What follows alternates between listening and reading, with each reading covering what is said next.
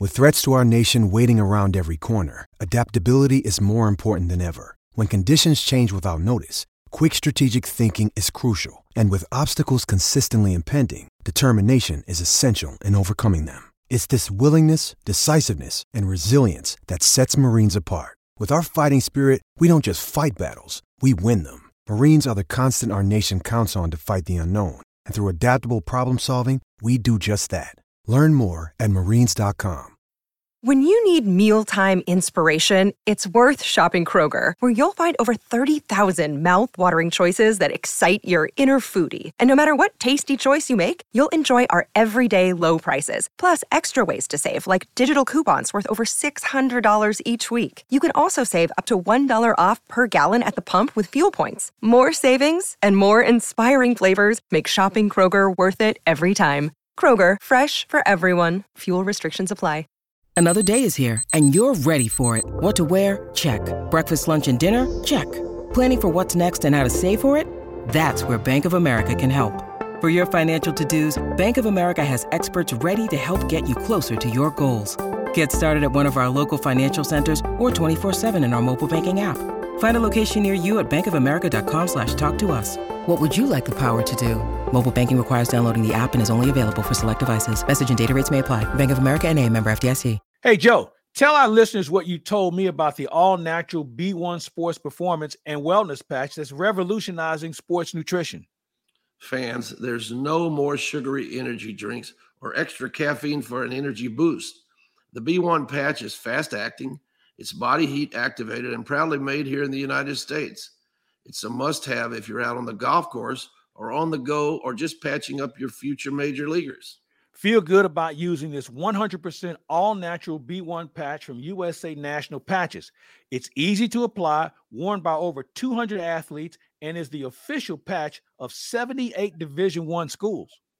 And Mike, I personally used the B1 patch for years, and they've made a, a real difference in my life. Visit buyb1.com and enter the code umpire to buy B1 and get one free.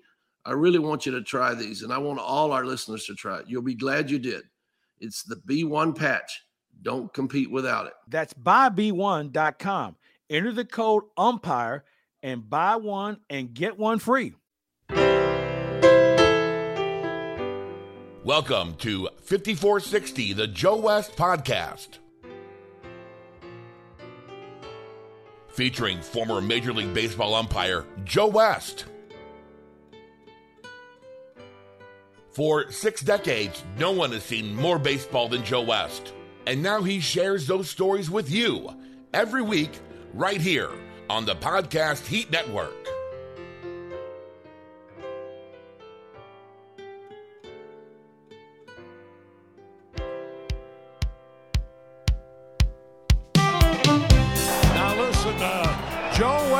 Is asking the Reds to leave the field. I guess maybe as a form of security. Well, Joe West is not going back behind the, the catcher.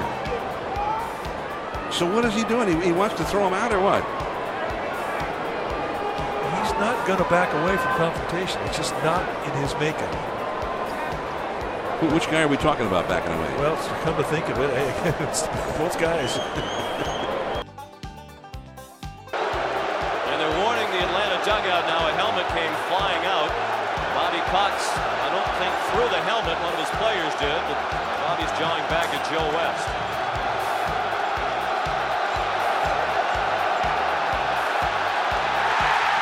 But somebody's been tossed, and here comes Cox. It was Bobby Cox who threw the helmet out there. Off the umpire, Oh. and that's a foul ball. Joe West gets drilled, and he appears none the worse for it. He's a strong man. Nice. Now Joe's going to give him some argument because Mark's saying, "Why do you do?" Joe, just get over there and umpire, will you? Yeah. Just get over there and umpire. That's all. It's 5460, the Joe West podcast. Here's Joe West and your host, Mike Claiborne.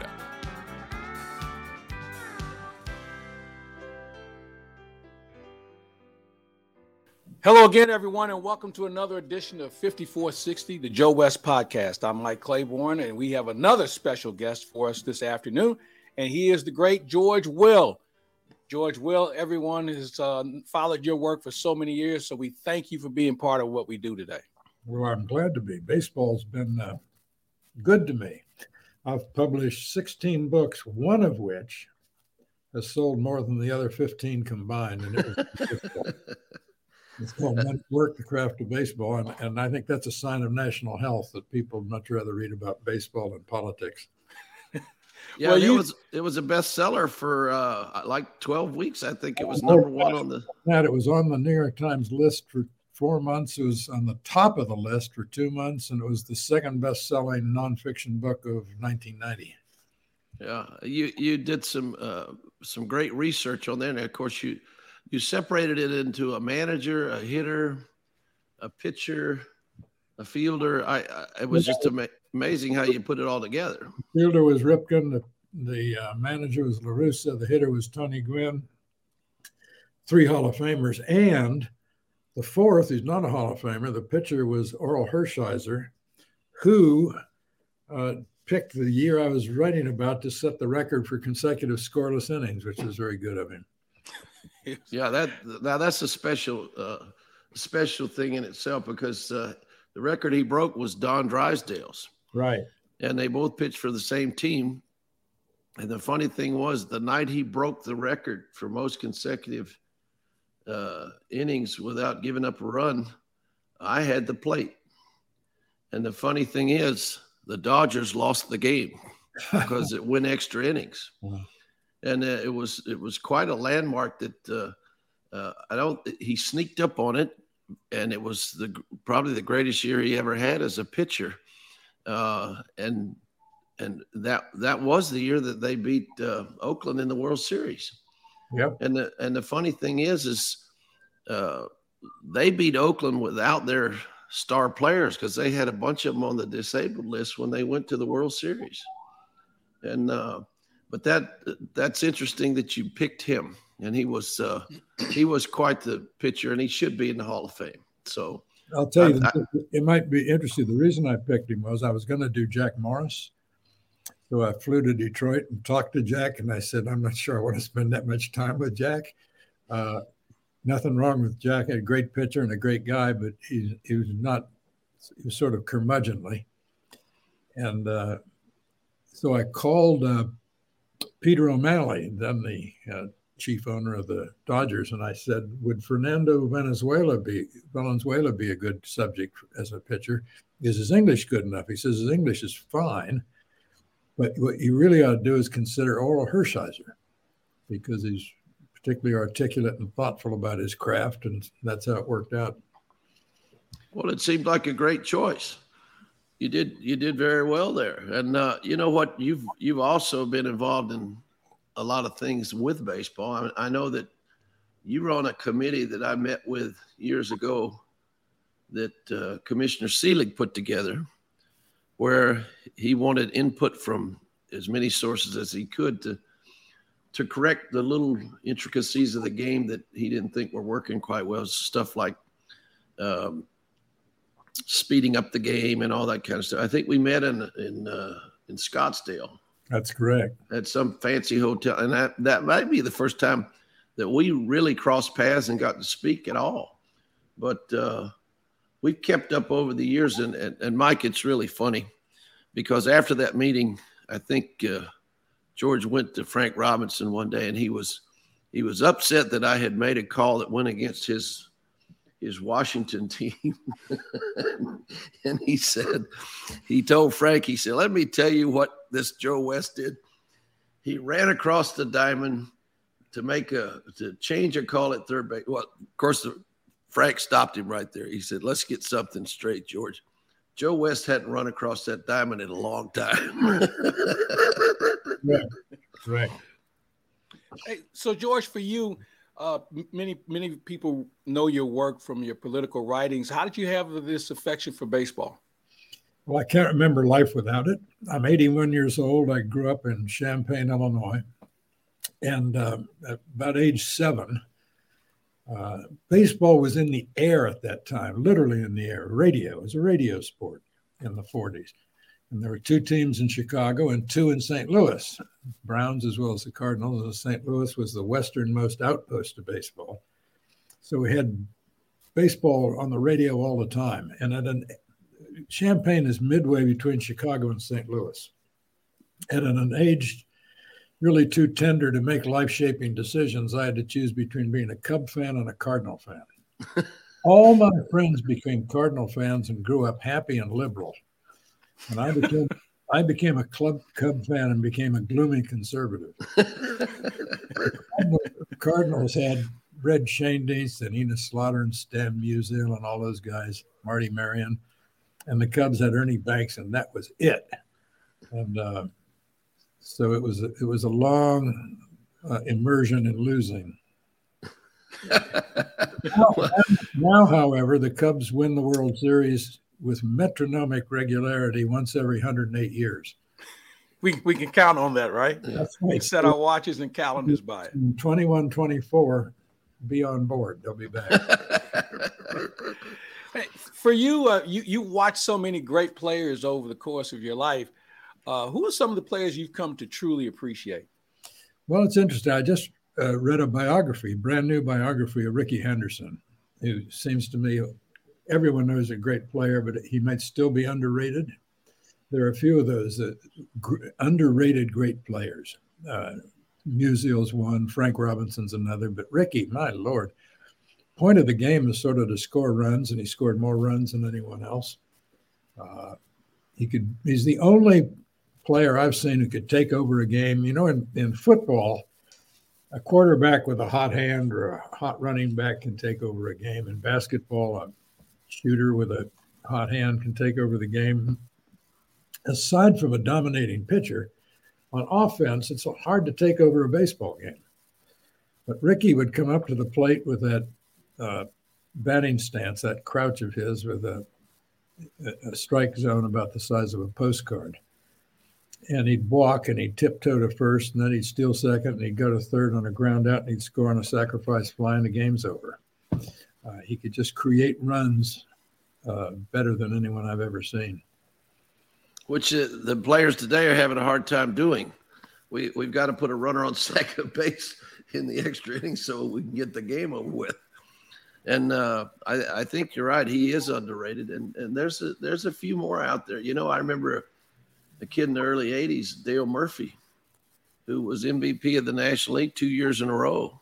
Yeah. And I I think he's underrated. I remember when um, when uh, Roger Maris, uh, when I was a kid, he broke the home run record, and he was a great outfielder, and he was a 300 hitter until they told him to hit in front of Mantle and pull the ball out of the park.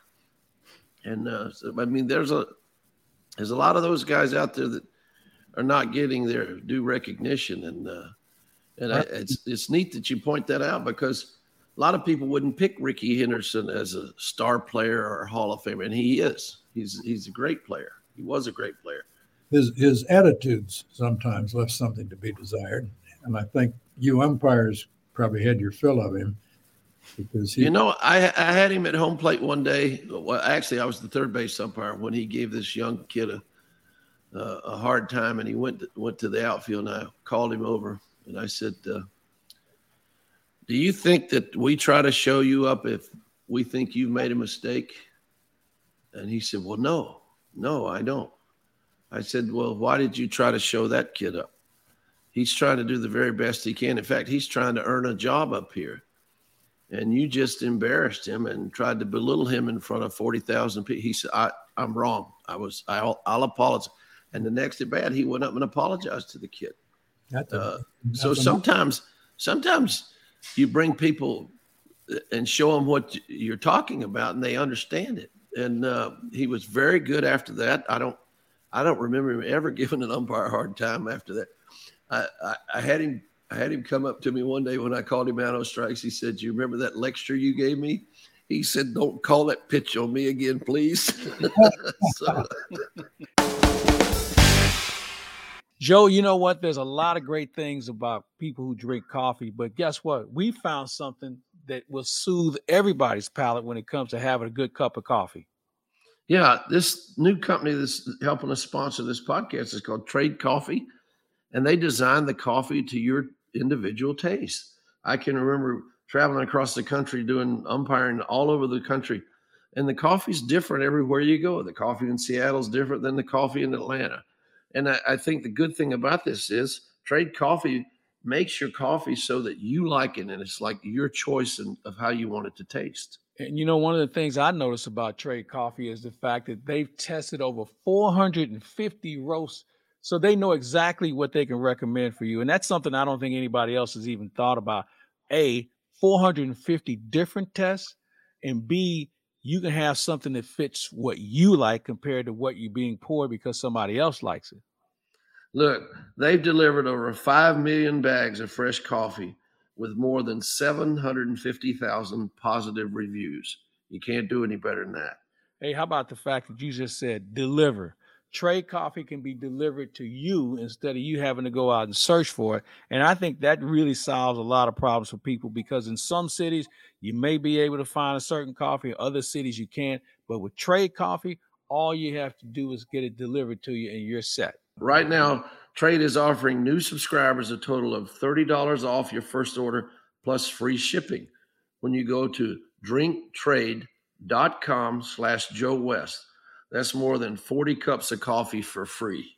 And you can get started by taking their quiz at drinktrade.com slash Joe West. And then they'll let Trade Coffee find the coffee that you'll love. That's drinktrade.com slash Joe West for $30 off. How about that? Trade Coffee, everybody. You'll love it.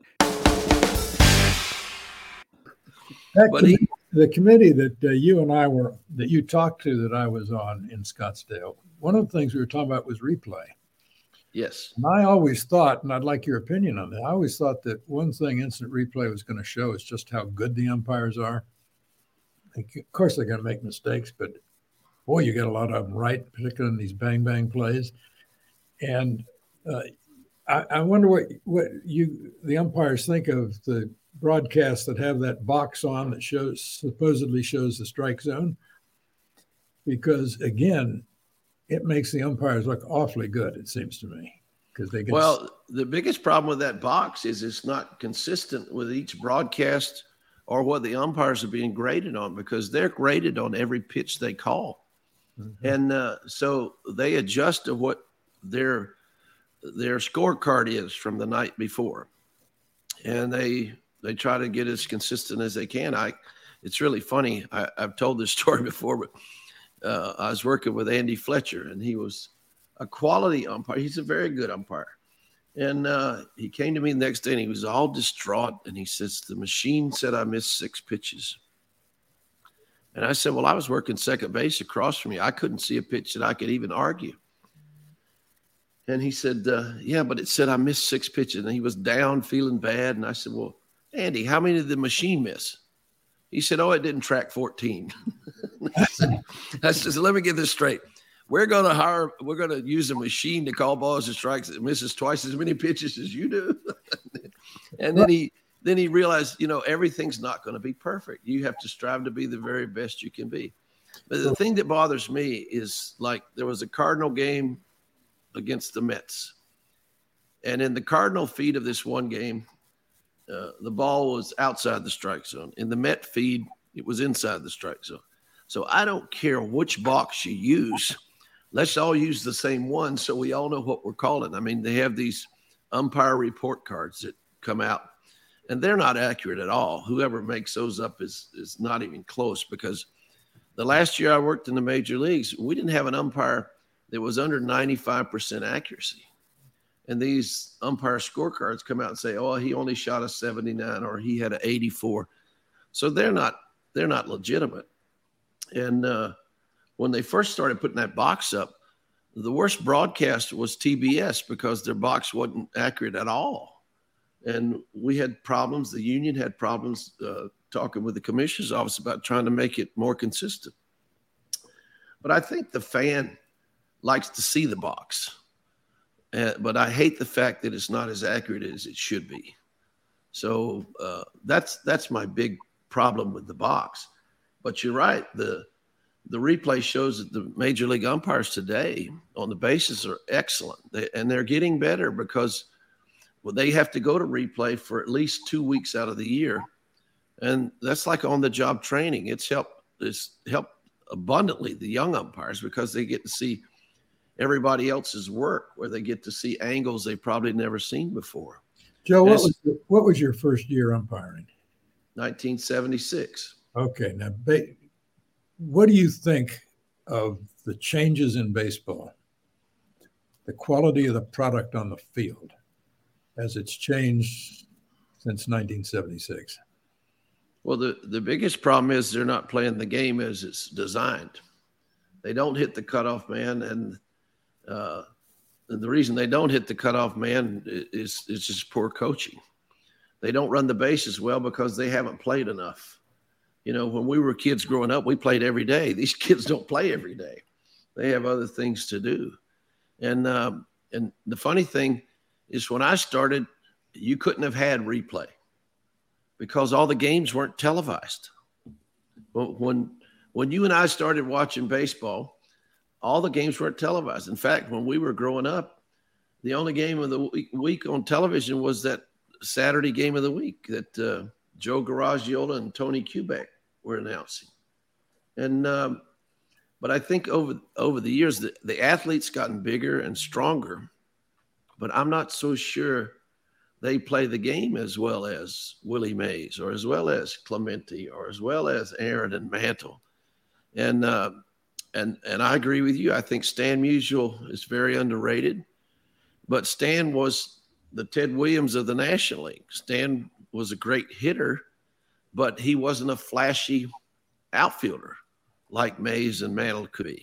And somebody asked me one time how why it took so long for Richie Ashburn to get in the Hall of Fame. I said because they were comparing him to Willie Mays and Hank Aaron, and that's and that's probably why it took him so long. But also because they weren't valuing defense. Right, exactly.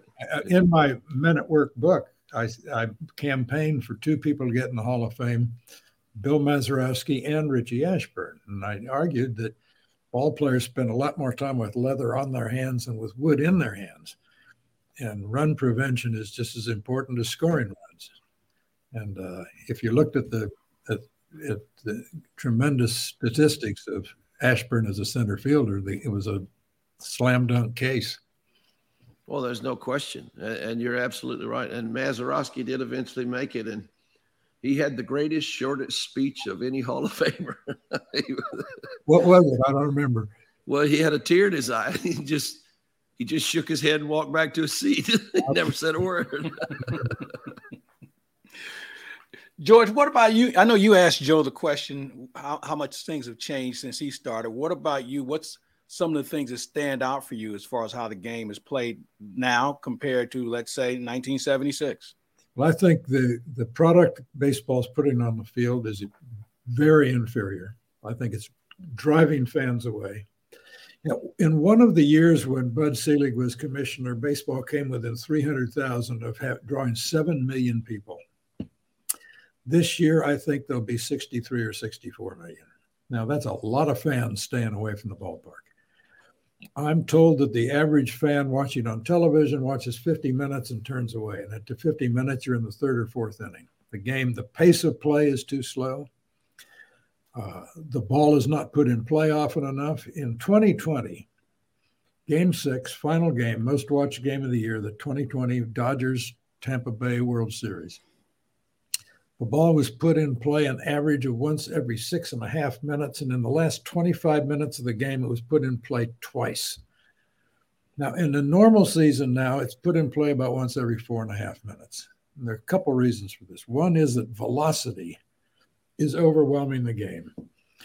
Uh, you've got all these guys that were six five and throw 95. And by the way, a six foot five pitcher releases the ball about a foot closer to the plate, at least, given the length of his arms and the length of his stride, than Whitey Ford did. Whitey Ford was 5'10, and no one would draft Whitey Ford these days, even though he's a left hander. Uh, so they've got to do something to get more balls in play and more offense. the, the game we now have, of the so-called three true outcomes, walk, strikeout, home run, and that's a third of all at bats are walks, strikeouts, or home runs, is boring. We have these stunning, superb defensive players, Arenado, Lindor, all these guys. And they stand there while people strike out and walk back to the dugout. In that game six, by the way, of the 2020 World Series, there were 54 outs, exactly half, 27 were strikeouts. Now, people are paying a lot of money and going to a lot of trouble to get to a ballpark to see a guy walk up to the plate and then walk back to the dugout. It's not exciting. Sorry. Uh, I want to see Arenado field the ball, which is why I'm in favor of banning the shift. Which is why, and here's a question for you, Joe. I'm, I'm, there's a rule that says, as I understand it, once you get in the batter's box, you're supposed to stay there. Yes, and uh, when the umpires tried to enforce it, they got into arguments with the players, and the office didn't back us up. So well, the umpires quit doing it. And well, and when you make a rule, you have to enforce it. If you're gonna if you're gonna have it work, you have to all be on the same page, and you can't worry about getting in trouble. You know, you're right about putting the ball in play. If if Rod Carew was going to face the hitter that threw exceptionally hard, he might choke up an extra inch. Mike Schmidt choked up. Barry Bonds choked up. Uh, this guy Rizzo is playing for the Yankees. He chokes up, especially when he gets two strikes on him. These guys are not thinking, I need to make contact. I can't win the game if I'm back in the dugout sitting on my can. So uh, you make a very valid point, but there again, how are we coaching these people? How are we getting it? They're thinking, is their agent have so much influence on them that you have to hit home runs? You have to do this. You no, you have to win the games. And we had we had Jim Leyland on uh, a week ago and doing an interview, and and he said it's really funny. They don't steal, hit and run, or bunt until they get to the playoffs.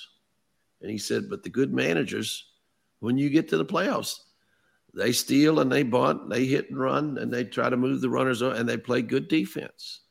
And if you can remember the Whitey Herzog teams with, with the Cardinals, Jack Clark, uh, I mean, it was Joaquin Andujar said this about him. He says, anybody can manage this team. You got eight leadoff hitters and Jack Clark, and they all were fast and they all played good defense and they all would choke up and hit the ball if they were facing somebody overpowering.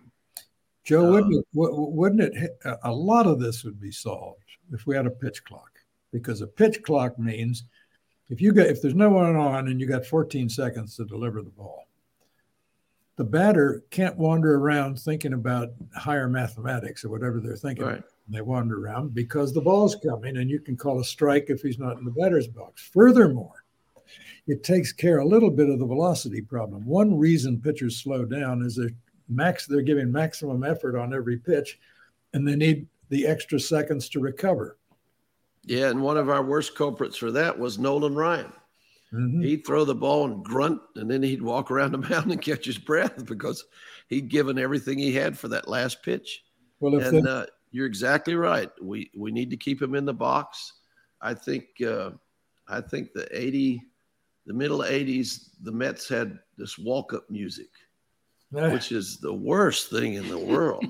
to have to, I have walk up music. What, what, we're watching a Broadway player, we watching baseball. Uh, one of the other things Jimmy Leyland said is when the guy hits a ground ball, why isn't the on deck hitter walking to the plate? He should be walking up. And exactly. they're not doing it because they're waiting for their walk-up music. so you're you're right on target there. So maybe maybe we should put another committee together, and you and I can be on it, and we we can go to dinner and talk about it too. So. Guys, it's time to bring that summer heat back into the bedroom. That's right. Confidence can take you far in life. It can also help you in the bedroom, especially when it comes time to step up to the plate. That's where Blue Chew comes in. Blue Chew is a unique online service that delivers the same active ingredients as Viagra and Cialis, but in a chewable tablet and at the fraction of a cost. You can take them anytime, day or night, so you can plan ahead and be ready whenever an opportunity arises. The process is simple. Sign up at bluechew.com, consult with one of our licensed medical providers, and once you're approved, you'll receive a prescription within days. The best part, It's all done online, so no doctor's office visits, no awkward conversations, and no waiting in line at the pharmacy. Blue Chews tablets are made in the United States and prepared and shipped direct to your door in a discreet package. They always say first impressions are important. What about lasting impressions? Yeah, it's time to get off the couch and back to work. If your tool needs an upgrade, you need BlueChew.com. Women say there's nothing sexier than confidence, and Blue Chew can help give you confidence where it counts. So if you can benefit from the extra confidence when it's time to perform, Blue Chew can help. And we've got a special deal for our listeners. Try Blue Chew free when you use our promo code Joe West at checkout. Just pay $5 for shipping. That's bluechew.com, promo code Joe West to receive your first month free. Visit bluechew.com for more details and important safety information. And we thank Blue Chew for sponsoring this podcast. A few weeks ago, the Nationals played a midweek afternoon game in Citi Field against the Mets. They were short of arms, so they called up from the minor leagues. Kid made his pitcher made his major league debut, and this kid had never pitched except under a pitch clock. And the guys told me the game was unrecognizable. It was so much better. It just oh, yeah. move, move, move, move, move, which was wonderful. Now, 80% of all major league pitchers today have pitched under a pitch clock in the minor leagues. And pretty yeah, at one time, yes. Then it's going to be 100%. So let's do it for Pete's sake. Yeah. Well, you remember Jim Kaat. Oh, yeah. When Jim Kaat pitched, uh, if the game went two hours, it was in extra innings. And I can remember Randy Jones, and I've said this before if he threw 100 pitches, we were in the 11th inning because yeah. he made you hit the ball. And there's also another uh, idea out there where they they say that oh you got to go deep in the count. Make it make the pitcher work. Make, make him go deep in the count. Well if you went deep in the count on tom seaver and steve carlton you were in the dugout after three pitches. Yeah. so some of that the pitchers need to throw more strikes. And you're right uh, if if you put a pitch clock on them it'll speed up the game because they will be expending as much energy as say nolan ryan did to throw that fastball. Yeah the uh, uh it, it, it seems to me, at any rate, that we can get back to what Jon Miller noticed. Jon Miller, the broadcaster, recently watched a kinescope, tells you how long ago it was, a kinescope of the last game of the 1953 World Series. High tension game. He said, not once in the entire game did any player on either team get in the batter's box and then step out of it. Not once. So you can change the mores of these, the behaviors of these guys quickly. Just change the rule and enforce it. Well, what that's, that's the other point. You you have to be able to enforce it, and the office and the teams have to be behind it because you can't have conflicts that take away from the game that shouldn't even be there. Yeah. There shouldn't be an argument between an umpire and a player when you say get in the box. There should never be an argument for that. So you, you're exactly right there. So, George, what other rules would you like to see adjusted, eliminated, tweaked? Well, as I say, the shift, I, I don't have strong feelings about that. There are two kinds of ways of eliminating the shift. One is two two players have to be on either side of second base, and the other is two players have to be on either side of second base and their feet on the dirt as the pitch is delivered. But I'm for one of those. Uh, I'm for the pitch clock, as I as I say. Uh, I'm not for moving the mound back, but I'd, I'd go back to what I just said about the difference between Whitey Ford and a guy who's now six five. We've essentially just by having bigger pitchers, we've moved the the pitching rubber a foot closer to home plate, just effectively, in terms of the time that the batter has to adjust to the to the the speed. Furthermore, I mean, Joe was talking a moment ago about the mantra in baseball for a while was run up the count. One reason for that was that we'll run up the count, we'll get the starter out of the game. If there's mediocrity in baseball, it's in middle relief, and we'll feast on the middle relievers. Well, the middle relievers now are all six five and throw 95. and they've got a warehouse full of them in every ballpark, as far as I can tell. So there's no point in doing that. And in fact, the problem is just when the game ought to get most exciting in the late innings, it congeals, it slows down as one reliever follows another, lefty, righty, and all that stuff. I, I don't much like the requirement of say that a relief pitcher has to face three batters, but something's got to be done. well, that was that was basically a speed up rule. Yeah. It was it was done because right. Uh, and it was because of managers like La Russa and, and Jim Leyland and Joe Torre, mm-hmm. because they would righty lefty righty lefty. And and then uh, that that took time to do so that became a, a concern. But uh, I, I, think uh, uh, and I think Jim Leyland touched on it the other day when he said uh, you know the hitters are, are slowing down the game just as much as the pitchers or maybe more. More more I think yeah well then then you're you're in total agreement with him but um, and I have no problem saying that the umpires need to need to move the game along. I think between innings, the umpire needs to walk up the line like you're taught at umpire school to get the the team coming on the field on the field. Let's go. It's time to play, you know. But we have one other thing that we haven't touched on here and and baseball is not going to like it when I say this, but your commercial time between innings is a joke. We have stock car races that show the commercial on a split screen so they don't miss any of the action.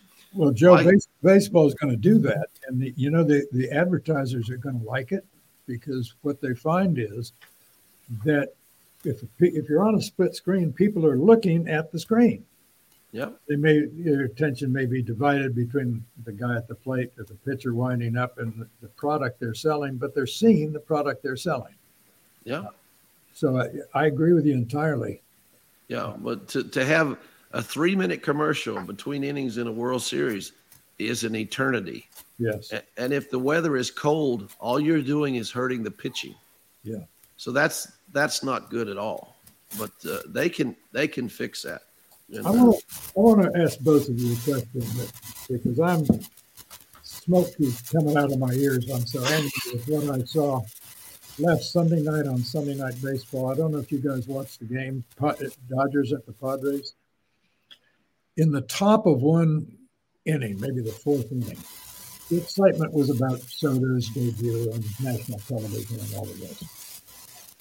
They had Soto mic'd up, talking to the broadcasting booth all through the top of an inning of a championship game.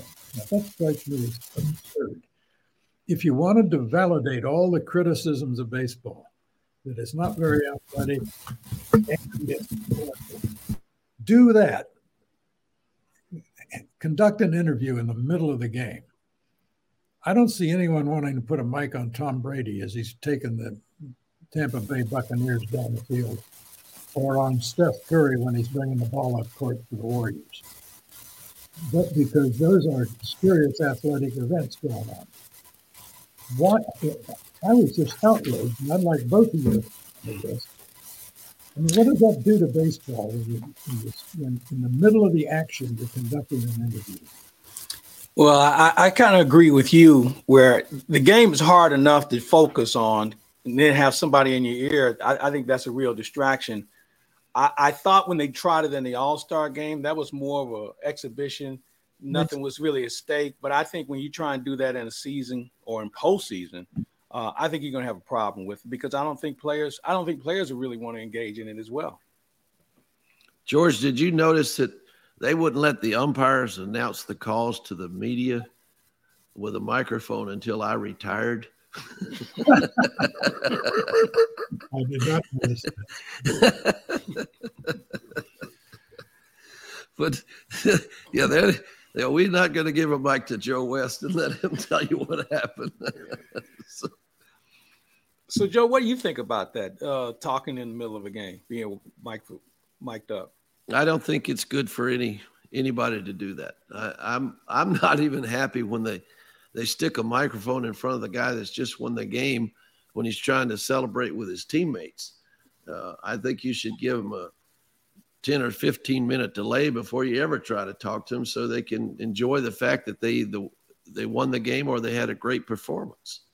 Um, so I'm I'm a little bit against all of that uh, so-called modern technology. Um, I'm not. I, I don't begrudge the the broadcast people for trying to want a story and they want to talk to the guy that won the game or made the great play or whatever. But give them a chance to calm down and get get their thoughts amongst themselves. You know, it's you, you, the guy who scores the winning run, you stick a microphone in his face. He, he can't even get patted on the back by his teammates. So I, I'm against all of that. George, if there's one other idea you might want to contribute to baseball, something maybe you you you thrown around in your head a little bit. Do you have anything that you'd like to contribute?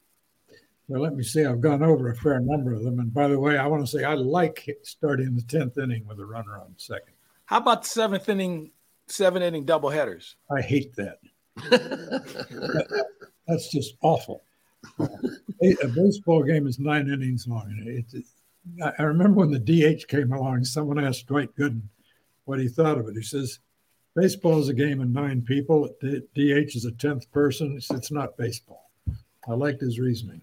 Yeah, Ron Fairly said uh, to Joe Morgan when they put it in the American League, he said, it's like giving the pitcher carte blanche to throw it whoever he wants to because he doesn't have to bat anymore.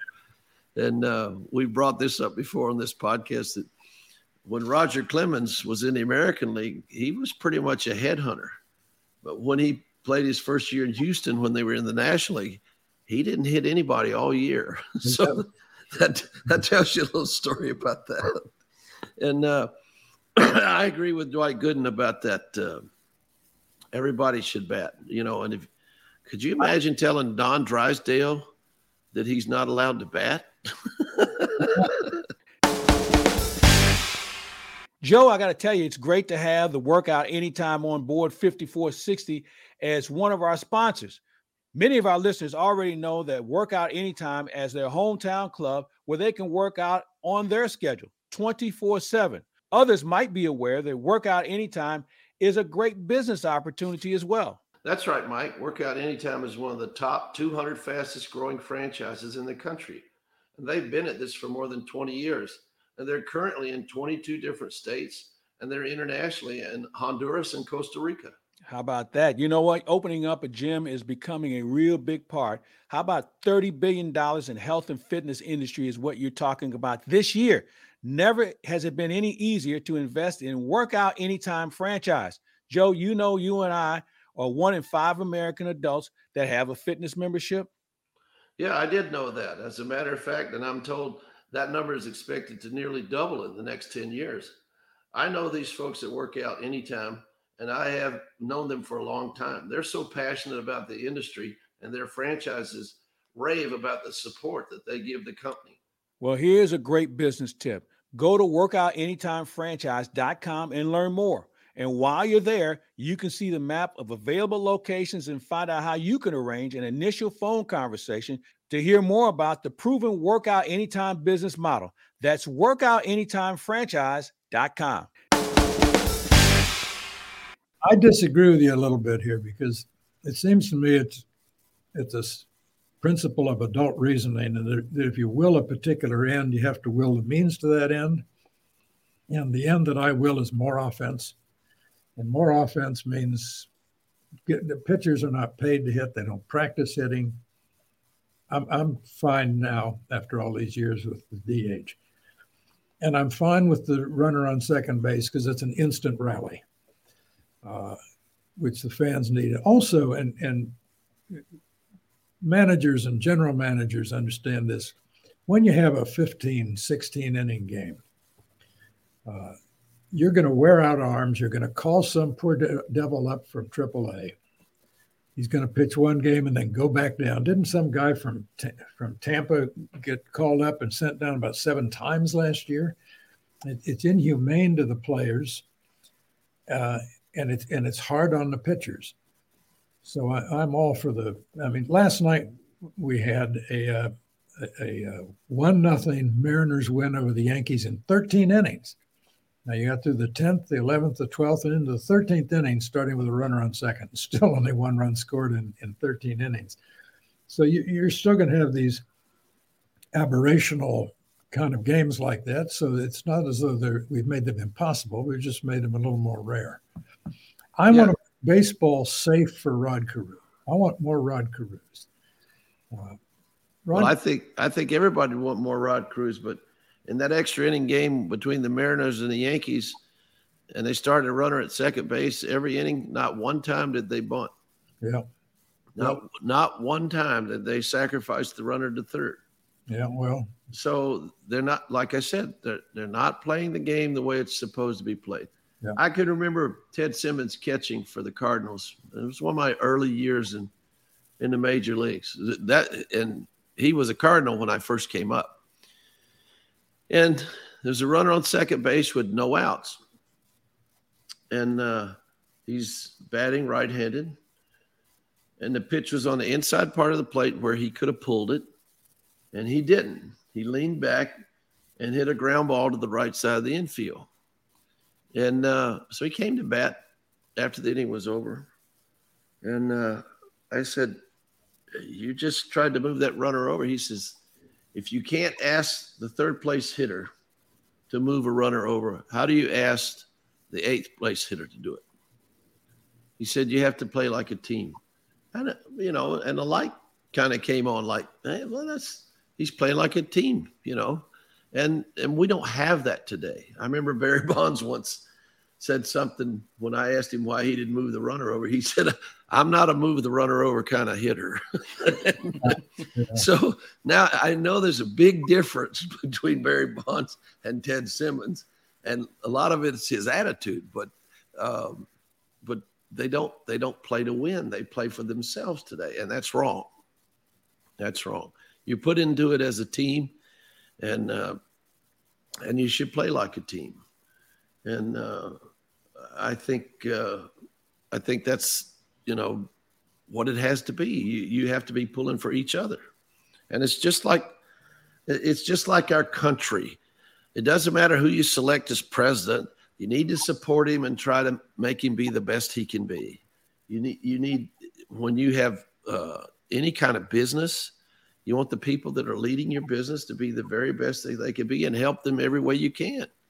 So uh, I, it just bothers me that America's gotten to the point where it's all me, me, me instead of we did this, we won, we did this. So um, I, I, think some of it has to do with society today too. So, uh, but enough for my soapbox. That's all right. Hey, Joe, I was going to ask you, George. Um, you, you, mentioned the game is inferior to what we've seen in the past. Do you think politics is going in that same direction? Because it seems like we've kind of gotten away from the subjects at hand to have our own little internal battles, be it, be it Democrats fighting amongst themselves, Republicans fighting amongst themselves, and not necessarily keeping their eye on the ball. Yeah, in this sense, baseball really is the national pastime because it reflects the nation's decline at this point. Uh, I've been in Washington 52 years now. And the change in the, the, the, incivility, the inability to have friends across the aisle, the inability to have friends in the other party. Uh, they do a, an interesting poll question. Would you object if your daughter married a Democrat or would you, your daughter married a Republican? And the number of people who would object to a particular their child marrying or someone of another party has gone way up, which is simply absurd. It's just not healthy for a society to take politics that seriously. I mean, good heavens. Uh, doesn't much matter who's president uh, uh and runs the I mean, the policies make a difference, but this is a sort of a happy, cheerful country most of the time, and, and the politicians can't ruin it. We're so, we're so industrious and intelligent in this country. So the stakes of our politics aren't nearly as high as people think they are. But once you think the stakes of politics are enormous, once you think that the fate of the republic is put at risk every time we have an election, then you're you're going to have high temperature, high stakes, high rhetoric, uh, high anger politics, and it gets worse and worse and worse. Well, I think you see that in the deportment of the players today. I, I think you would never see some of the conduct when I was starting and when you first starting uh, living with baseball that they do today. I mean, some of these temper tantrums are just out of hand. If I had a a 12 year old kid that acted like some of these players, they, he wouldn't play baseball again, at least for six months until he learned to behave himself. And I think that we're getting away from a lot of uh, quality things that we could teach our kids about sportsmanship and fair play. So I think you're right on target there when, when uh, uh, baseball mirrors what our country is. And, uh, and it and it survives and it thrives in spite of some of the dumb things we do with it. So uh, baseball's resilient. She's uh, she's a beautiful lady, and we should treat her with respect because uh, she deserves everything. Because you're right, she is the American pastime. Another uh, major league committee I served on, and it was much the most important one, was I was one of four members of the Blue Ribbon Commission on Baseball Economics at the end of the 1990s. It was me, former Senator George Mitchell, Rick Levin, who was an economist who was the president of Yale, and Paul Volcker, former chairman of the Fed. And we studied baseball's economics with competitive balance in mind.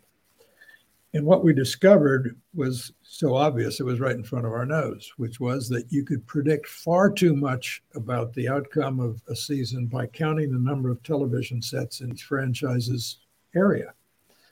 That is, the vast disparities in local broadcast revenues were driving everything. And it seems to me baseball has to Uh, go back and do what we did after our report, go back a generation later now and tweak the baseball model. Because I think we want baseball to succeed in Cincinnati and Kansas City and Pittsburgh, great old cities with great traditions. And in order to do that, particularly with the Yes Network and Sports New York and, and the Marquee Network in Chicago, with the rich are getting richer, and there's no way for the poor to get richer uh, in a commensurate way. So something's going to have to be done soon to equalize this. I, I mean, I, I know that baseball has some. They have to solve the Oakland problem. They have to solve the Tampa Bay problem, and the commissioner wants. He's made no secret of this. He wants 32 teams, two extra teams, and four, eight four-team divisions. Well, you're going to have to again if you want to put a team in Nashville, you're going to, a you're going to get resistance from Cincinnati and Atlanta, but beyond that, uh, there just aren't probably aren't enough television sets in the Nashville area. When, when people talk about sending the Oakland A's to Las Vegas, there's Clark County, Nevada, and outside Clark County, there are a lot more sheep than people. people, people not watching television. So I don't know how they're going to make us uh, under the current baseball economic model. I don't know how they make it work in Las Vegas. Well, well you talk yeah. about all the extra televisions. Uh, when we first instituted replay for the for the bases, for the plays on the bases and everything, uh, you only get the feeds from the networks. You have 12 designated cameras that are in each ballpark. And after that, the extra feeds come from the network feeds, and you can't get them in replay unless they've been broadcast. So the Yes Network, because they had more cameras than anybody else, when the Yankees played, we hit our best replays because we had more cameras. Mm. But the funny thing was, once the Yankees figured out that we were getting replays that were hurting them. they quit. They quit giving them to us. so, so, you you're exactly right. It's the number of televisions, but uh, our, our, only our only downside of replay is the fact that we're dependent on the broadcasters more than we are on the yeah. actual feeds that we have started. And uh, but uh, but that's a that's a great point that uh, there's there's there's more sheep than there are people. I like I kind of like that. This episode is brought to you by Car Shield, who makes it easy and affordable to protect my car from expensive repairs. And that's just for starters. CarShield is the number one auto protection company in the U.S. and offers protection plans for around 100 bucks a month. The plans cover more parts than ever before, whether your car has 5,000 miles or 150,000 miles. Let me tell you how simple it is to get your car fixed. When you need a repair, you choose the mechanic, and CarShield's administrators handle all the rest. That's it. You don't have to deal with the paperwork or the headaches. You're taken care of. The same goes if your car breaks down and you're stuck on the side of the road. Plans through CarShield also include coast to coast roadside assistance. CarShield administrators are there for you with rental car options and trip reimbursement at no extra cost. Get coverage today and you'll lock up your price now and it will never go up. That means as long as you own your car, no matter how old it is, you're protected from the rising cost of parts and repairs for your vehicle. CarShield helps protect my wallet from expensive car repairs, and they'll do the same for you. Go to carshield.com slash podcast to start your plan and lock in your pricing forever. That's carshield.com slash podcast. A deductible may apply. George, for you, uh, when you watch the game and, and, you see all these things that are unfolding, uh, where do you see this game going? Because you talk about making changes. How do you get the Players Association and the owners in the same room to get anything done to try and improve the game? Because neither side trusts the other. Well, I'm amazed, and maybe either you two guys can help me understand this. I'm amazed that the Players Association has essentially given Commissioner Manfred the power to implement enormous changes, pitch clock, and all the rest. Don Fehr and Gene Orza never would have done that. Now, no. one theory that I have is this the Players Association has two camps within it. One are position players, and the others are pitchers, and they got different interests. Uh, the hitters want the shift banned, the pitchers don't. I got that. So maybe the Players Association says Manfred, you do it. You take the heat.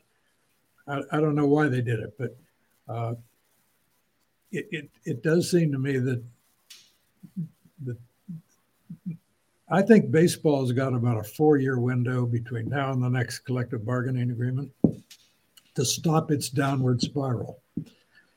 One of the things baseball understands, and this is why they're doing so much to promote youth baseball around the country. The best predictor of being a fan when you're an adult is that you played the game when you're young. You don't have to play it well, don't have to play it long. You have to play it long enough to understand how hard it is to make solid contact on a round ball with a round bat, just to understand how hard the game is. But today's young people don't consume sports the way I did when I was listening to the St. Louis Browns radio broadcast in the 1940s. Today's young people are wired to their to this gadget. I'm holding up an iPhone. They're wired to the smartphones, and they want things to move fast. Uh, and if they don't, they're going to get up and leave. I and uh, let me say one other you asked me another change I like. This isn't a change on the field. This is a change in the way we serve up the product. Why we start all playoff games at about 8:25 in the evening, first pitch. In, in the marquee events of a baseball season occur when tomorrow's customers are in bed asleep. That is not good business practice. I don't care. Now I understand they're saying we're maximizing today's revenues by covering all our time zones in our country. You may be ra- maximizing today's revenues, but you're guaranteed to have few, less revenue in later years.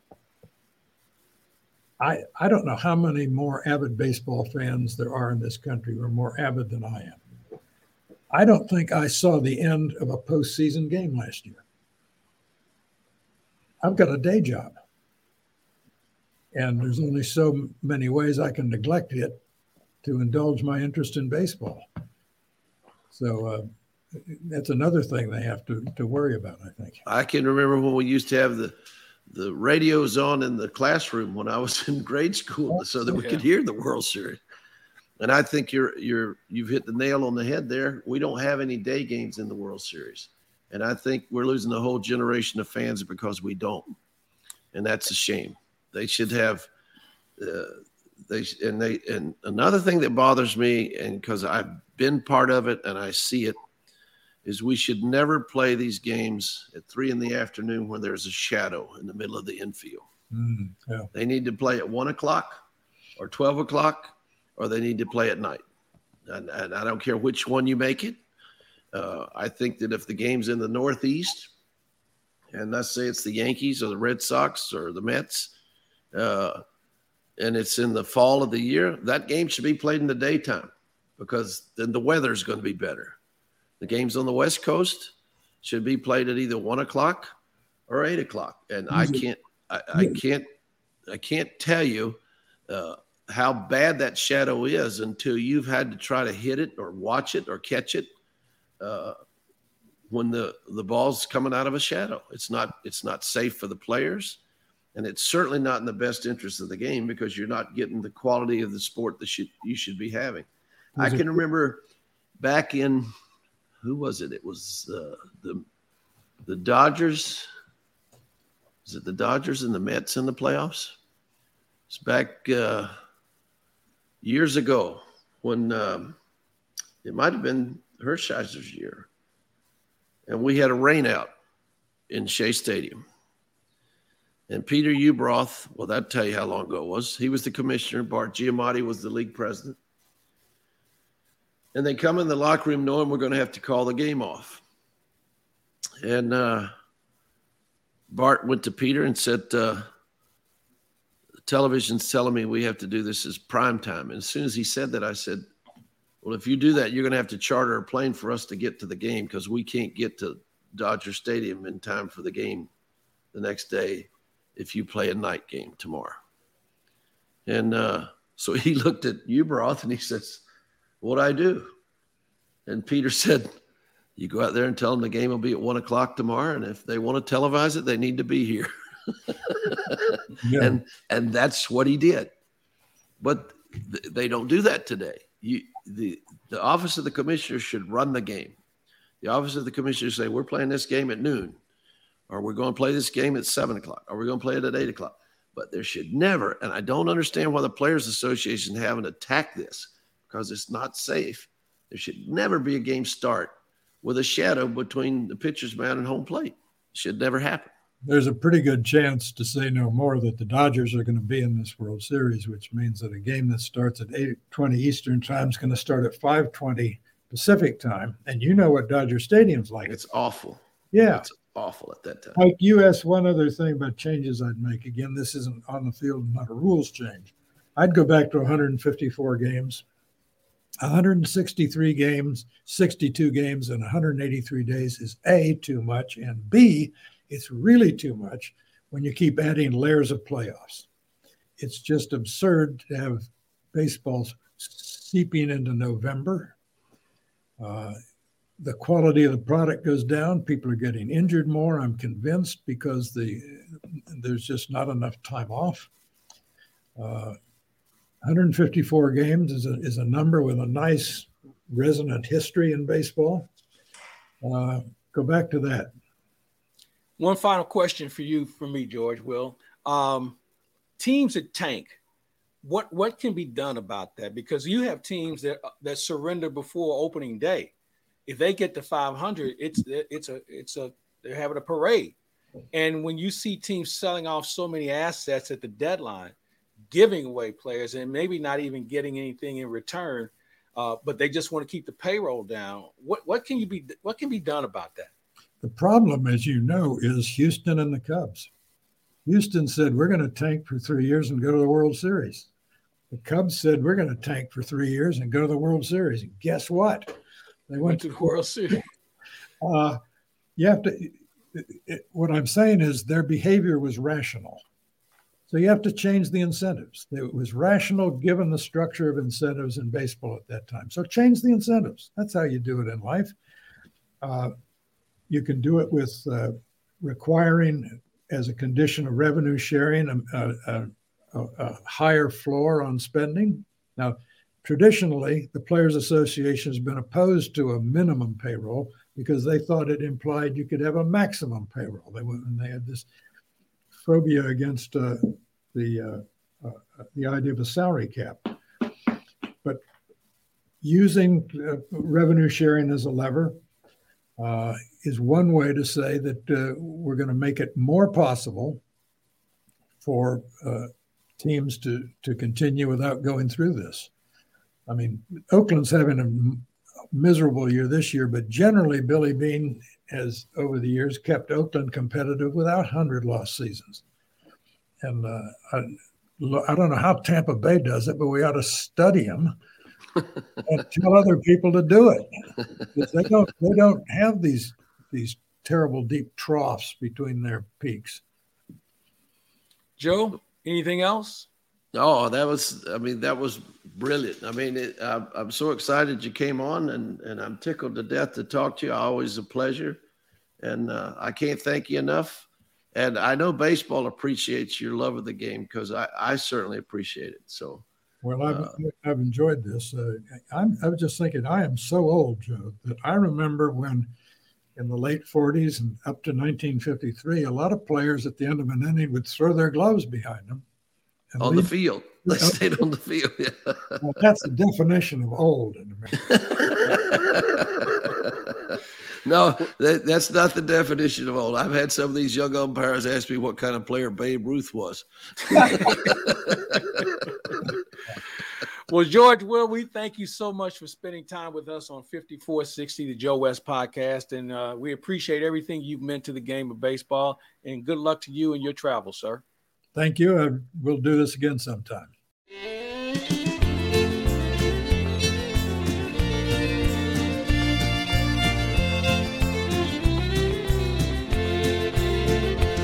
My baby took me to the ballpark to see a baseball game.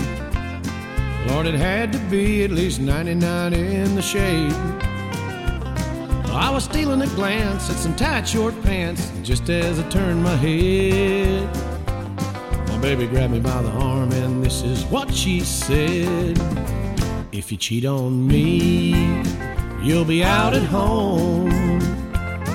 If I catch you playing the field, you're gonna be long gone. You better play it safe and don't do me wrong.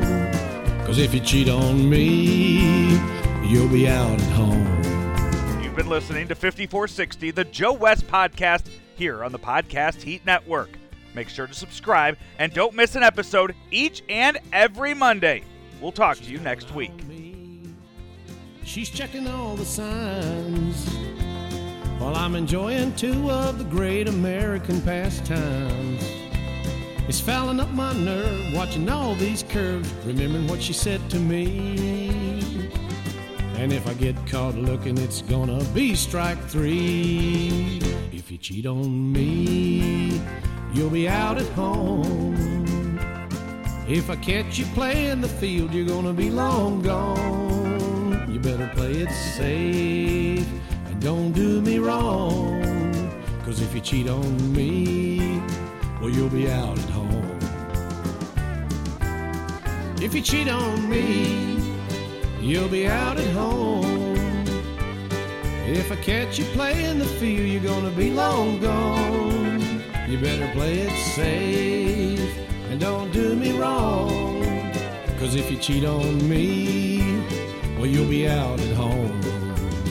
If you cheat on me, you'll be out at home.